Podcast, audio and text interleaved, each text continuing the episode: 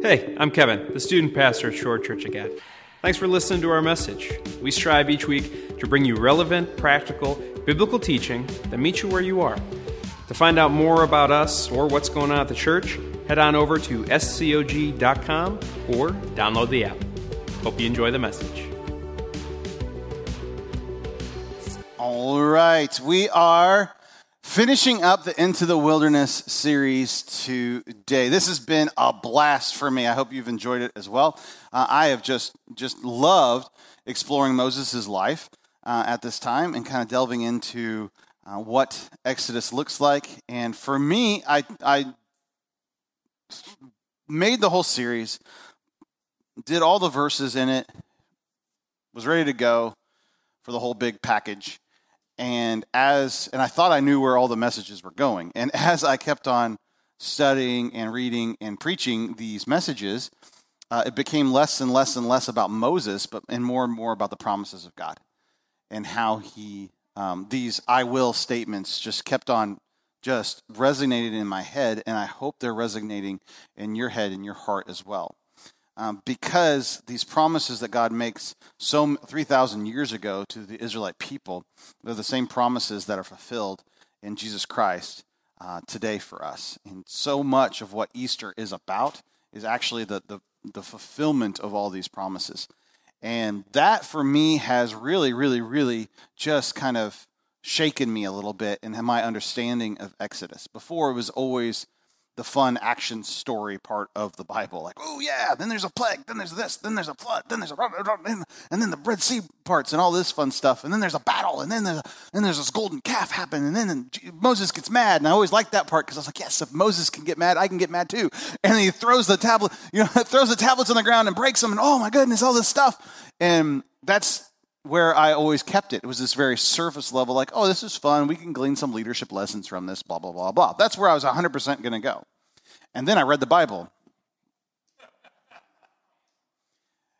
And something that you have read and you've been a part of, and maybe you've listened to the messages uh, of for your whole life, all of a sudden hits a little differently. It smacks you across the head, and you go, oh, wow, there's more here. There's more. There's more. And I hope that that has become evident in you. Maybe I'm just the slow one here, and you guys are like, yeah, Jared, we've seen this our whole lives. What was your problem? And that's fine. I'm, I'm trying to catch up to you, uh, you saints of the church. Uh, so, uh, but I, ho- I hope that, that that is the same for you. I hope it also shows you that when you start examining the scripture um, and, and looking at it, something that maybe you've taken grant, for granted for years, God still speaks through it and can change your heart um, in it. And so that's what we've been doing over the last few weeks, and it has been a blast. Uh, we've spent a lot of time talking about this covenant and the covenant of uh, the Mosaic covenant, and really kind of boil it down. It's kind of a big topic, but it's this promise between God um, and the people, and God saying, I'm going to do all these things for you, and what you're going to do is keep the Ten Commandments. So what God says to him, the, the people, is says he says this: I will bring you out of Egypt I will rescue you from bondage. I will redeem you. I will take you as my people. I will bring you into a land I have for you. I will give you a possession. I will, I will, I will do all these things. It's a very lopsided agreement. What you have to do on your part is don't kill people. Don't steal, don't lie. Don't sleep with somebody else's wife. Like, when you look at it, you're like, well, you're defeating the whole Egyptian army all their pantheons and gods. You're going to redeem us from slavery. You're going to give us a place to live. This sounds like a really good deal, right? You can rattle. I can hear you. Okay, uh, you can. You're in the room now. You can. You can rattle. Uh, so, um, this sounds like a really good deal. Like very lopsided. Like, wait a minute. Wait, where's the catch? No catch. I'm your only God. Don't make stupid idols. Honor your father and mother. Don't kill people. This is what you got to do. And I'll even I'll even sweeten the pot even more. If you do happen to do those things, here's the way to cleanse yourself so you're still cool and you're in the covenant. Okay? So now I have really boiled down the whole sacrificial system as to the nitty gritty as I possibly can. So if you break one of those laws, this is when the grain offerings come in, or you got to kill this dove, and the blood of that, that, dove will wash away the sin. If you really screw up, you got to kill a, uh, a bull or a sheep, and you got to your sin transposes onto those onto that the sacrificial lamb. The lamb takes your sin, and you're good to go. Everything's right in the world for you spiritually. Okay? That is about as quick as I could possibly get that down for you. But out of that, we I fixated for years and years and years on, oh man, how gross is that? How many animals were slaughtered? How many all this stuff? And all I could think about was the bloodbath of animals getting killed because of the sin of people. I never was thinking about how lopsided the agreement between God and the people were. Like, no, no, no, no. Just stop lying. Just, just don't lie. Just don't lie. You don't have to do any of the lamb killing stuff. Don't steal. Don't kill people. Let's just still do that. And we continually go, oh, for me, for you, this morning, we may not have, you know, killed anybody today. I hope not. Uh, but there may be some of the other Ten Commandments that we've already broken today. Today. In this radical, crazy amount of grace that God gives us to say, listen, listen, listen. I want you to be my people. I will do everything for you. I will fight for you. I will bring you out of whatever bondage you have been in. I will redeem you. I, I choose you to be my people. All you got to do is quit doing the stupid stuff. And the Israelite people continue to return back to their stupid stuff. And this doesn't, this lopsided agreement in the Mosaic covenant doesn't stop there. It, it gets actually even more lopsided, if you can imagine that. In Deuteronomy 7 uh, and 5, there's a little bit more playing out of the consequences if you do not do, or if you do do. uh, if you, I like that our youth leaders, our student leaders, are the ones that laugh the most at that, by the way. Uh, if you happen to cause some problems, uh, this is what's going to, to happen. All right, Deuteronomy 7 9. That's beautiful. Uh, know, therefore, that the Lord your God is God. He is a faithful God, keeping his covenant of love to a thousand generations of those who love him and keep his commandments. How many generations? Okay, this is important. How many generations? That's a lot, a lot. I, we've now gone into like six year old uh-huh, infinity times infinity area, right? That's what a thousand means in in in the Bible. Actually, like it's whenever they're like a bunch, they're like a thousand. That's their default. Infinity times infinity is a thousand generations. Like if you love Him and you stop doing the dumb stuff, where the bar is real low, you are His chosen people. He will love you for a thousand generations. So, like, if your grand great grandpappy did what he was supposed to do, like that that is a thousand generations. And then Romans five or Romans Deuteronomy five says, "You shall not bow down." This is talking about idols. Bow down to them or worship them, for I, the Lord your God, am a jealous God, punishing the children for their sin of their parents to the third and fourth generation of those who, uh, who hate me by showing love to a thousand generations of those who love me and keep my commandments. Okay. So I personally have fixated on the how do I not do the three to four generation thing? Or am I stuck in the three to four generation? Like I make it all about myself and the negative. I miss the thousand generations of blessings. Do you see the lopsided in this? If you start to look at it, like, man, God's mean. Why am I paying for this? No, no, no, no, no, no. If you do the bare minimum, you're blessed for a thousand generations. And the lopsided of this is third and fourth generation is going to be punished if you don't. You see the inequity in that? It's ridiculous inequality of grace. Ridiculous inequality of grace. When it comes to God and loving us, I want you to get used to the idea of a ridiculous inequality of grace. We can't ever measure up. We can't ever stay with it. The Israelite people weren't perfect ever. They they they messed up the Ten Commandments like the moment it was written. right? They they they do that. God continually brings them back, has a plan to rectify them, to restore them. We do the same thing. We try. We continue to fail and we participate in the crazy inequality of grace.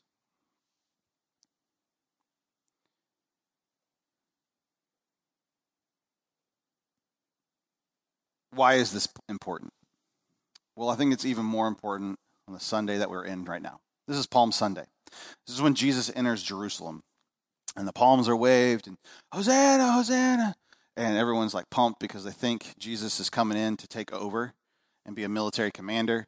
And he's going to right the wrongs and he's going to set them free of the Roman government. The Israelite people, the Hebrew people, have found themselves once again slaves of a foreign power. They're, they're all intents and purposes, slaves of the Roman Empire.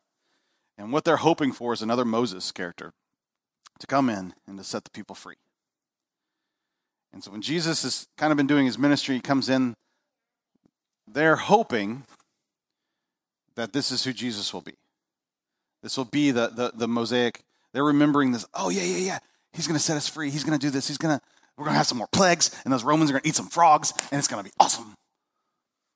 And what's going to happen is Jesus has a whole different agenda on it, something that's bigger and greater and uh, more profound and more generous than they can even imagine. Um, but there's this moment of, oh, here he is. Let's go. This is amazing.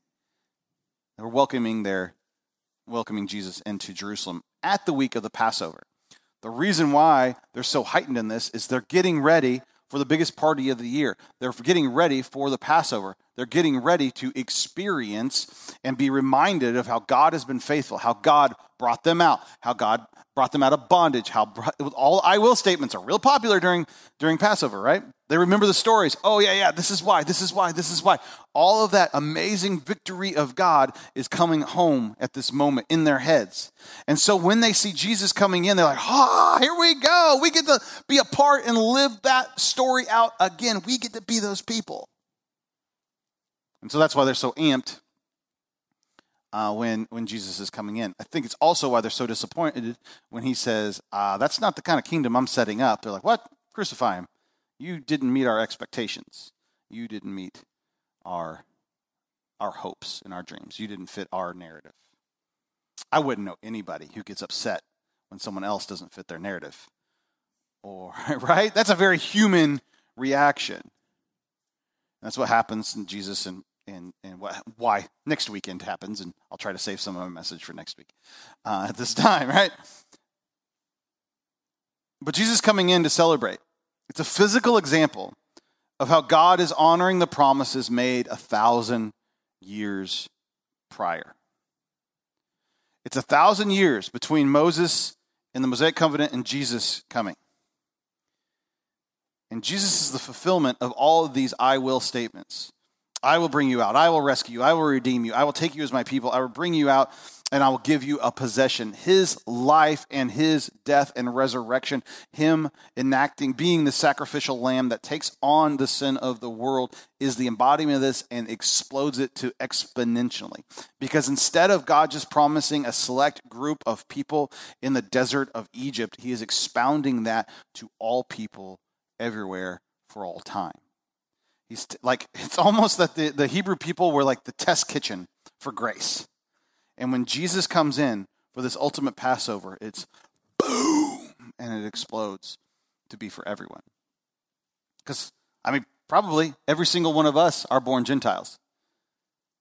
Every one of us have access to God through Jesus. It's amazing.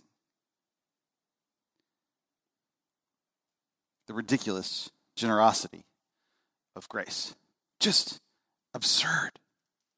The whole thing is absurd. The whole thing is set up so that it is so lopsided of what the action of God loving us, God's mercy to us, God's grace to us, God's redemptive story to us, from what is required and expected out of us. It always has been. If you follow this I'll bless you for a thousand generations. Don't do that. And the consequences of a third of the fourth generation. This is if we had a bar graph, they would be very lopsided. You under, I hope you're conceptualizing this this idea because often I have missed the thousand. I just blow over it. It's like, eh, whatever. That's just hyperbole or whatever. But God's saying, no, no, no, no.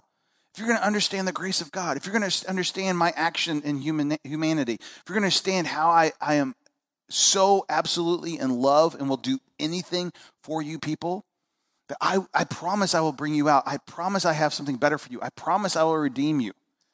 And these promises come with a weight, they come with an absurd generosity.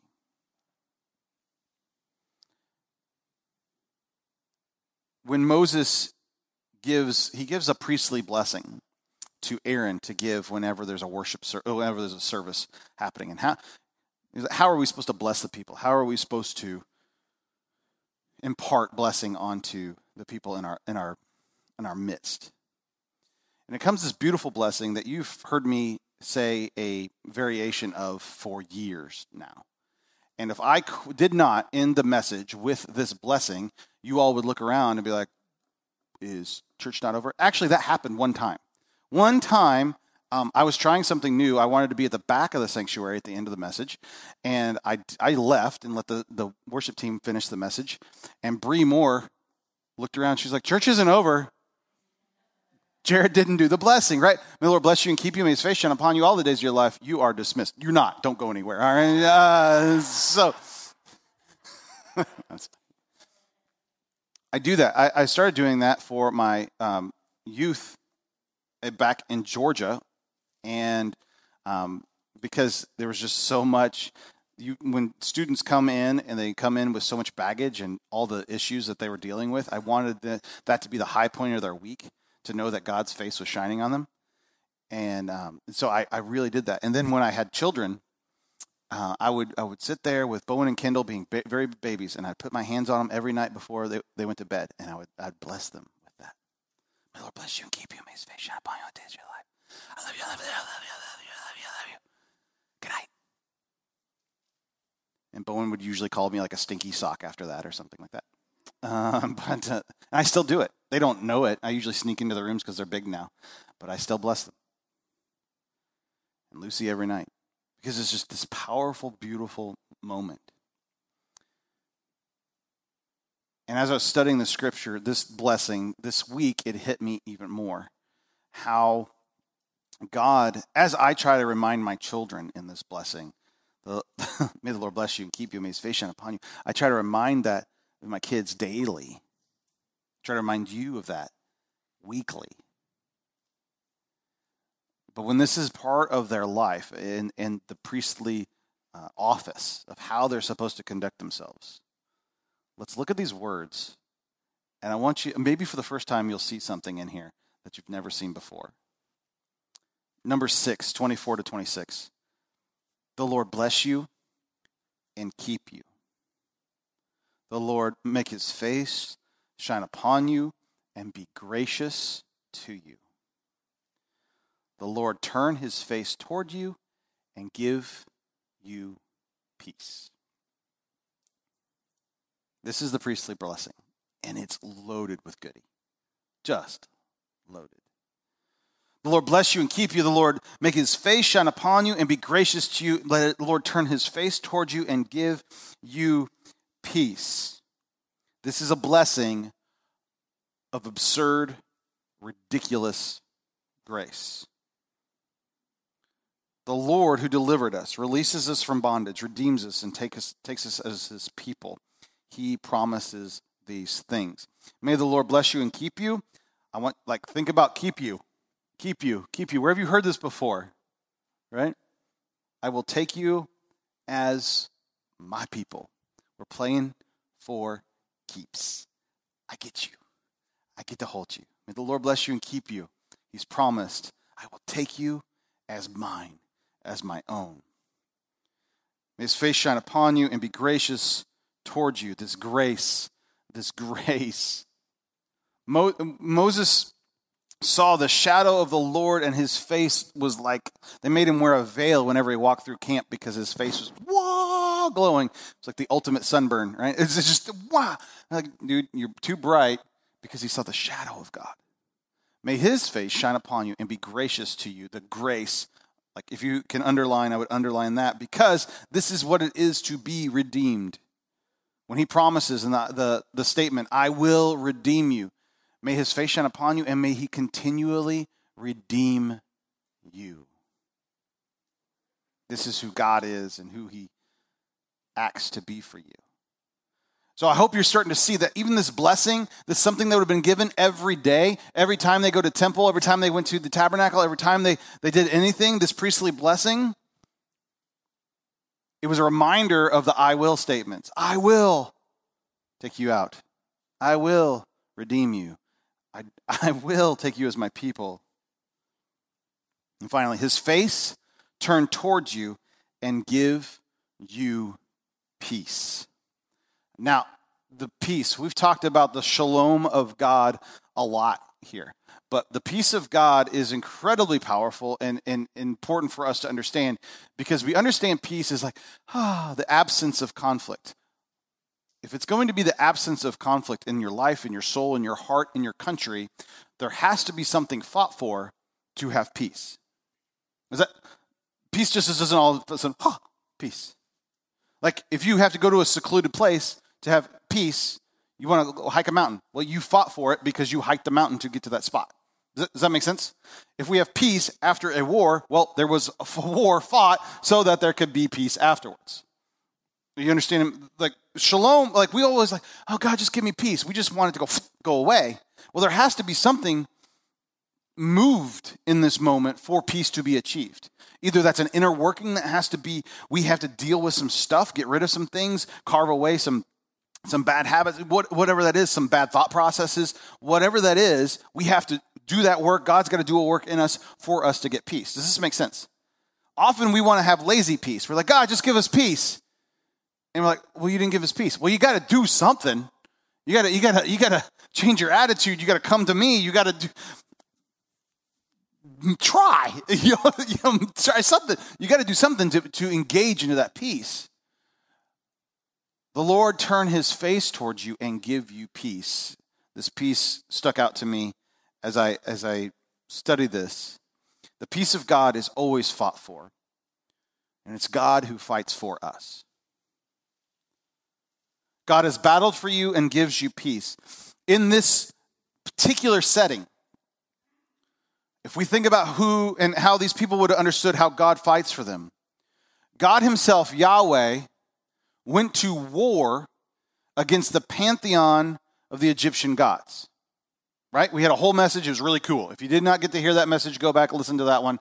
Not to pat myself on the back, but that one was fun. Okay, I learned more getting ready for that message than I've learned in a long time. Um, we went through systematically how the plagues counteracted uh, the Egyptian gods. Just systematically said, I'm bigger and better and better than, than your God. I'm bigger and better and better than your God. I'm bigger and better than that God. I'm bigger and better than this God. I'm bigger. Just boom, boom, boom, boom. Just systematically went through them. And so when he says, God give you peace, is that he has fought for you and he has taken down all the Egyptians' gods. That goes even further because I will bring you out of slavery. To come out of slavery, you have to have defeated the Egyptian state. Now, the Egyptian empire at this time is the most powerful empire the world had ever known. World had ever known. It had lasted for thousands and thousands of years. At this time, and this is a long time ago, they had always been there. It had always been the most powerful. It had always had all of the, the most powerful army. And God, when He says, I will bring you out, I have fought for you, I've beaten their gods, and I have beaten them, the most powerful nation in the world. And so when we say, his face turned towards you and give you peace, the same God who fought the most powerful gods in the, in the pantheon and defeated them, the same God who fought the most powerful army that the world had ever seen. They had a thing called a chariot, which is a modern day like Abrams tank. The Hebrew people had slingshots and wooden staffs. Like, this is how ridiculously different it was. That God fought the battle for them and gave them peace. He fought for their peace. And so when we come back to this scripture, the Lord bless you and keep you. Remember that I have chosen you as my people. The Lord make you make his face shine upon you and be gracious to you. Remember the redemption that I offer you. Away to me. The Lord turn his face towards you and give you peace. Remember how I have faced insurmountable odds and won victory after victory after victory for you. So even in this priestly blessing, even in this moment of repetition, even in this moment of coming back to it, we get to hear and, and hopefully internalize these I will statements. And hopefully that's what was going on in the Israelite people too, that the very way in which the priestly blessing was set up is to remind them that God's not left them. He's not just set them on a, a, a abandoned journey into the desert in the Sinai Peninsula. He hasn't, he has taken them as his people. He has redeemed them and he has bought them peace. When we start thinking about that blessing on a little deeper terms like that and setting it in the example of Exodus, whoa, I, I was just started, oh, that's so much. It's already an amazing blessing. It's already really fun to say. It's already really fun to sing. It's already really like this is deeper and deeper and deeper because it goes back to how God keeps his word and his action in even our lives that He will keep us, that He will redeem us, and He will fight for us. Every blessing, He's reminding them this. He's reminding that He promises. He's reminding of the absurd inequality of grace. This morning and this week, as we prepare for Easter, I hope and I pray that you start preparing your hearts for understanding and being a part of the absurd reality of grace. Band, why don't you come on up? Let's pray. God, thank you so much for today. Thank you for who you are and what you're about and what you're doing. And Lord, I thank you that you are a God who does not give up on us, that you are a God who does amazing things, that you are a God who is not looking for equality in our relationship, that you love us and you forgive us, and you redeem us, and you continually call us yours. Lord, we love you, and we praise your name. Amen. Thanks for joining us at church this week, and a special thanks to all those who continue to support our mission through your generosity. You too can support our mission to reach, grow, and serve our community by giving on the website or through the app. To make sure you never miss out on a message, be sure to subscribe and don't forget to hit that share button to spread the word. Have a great week.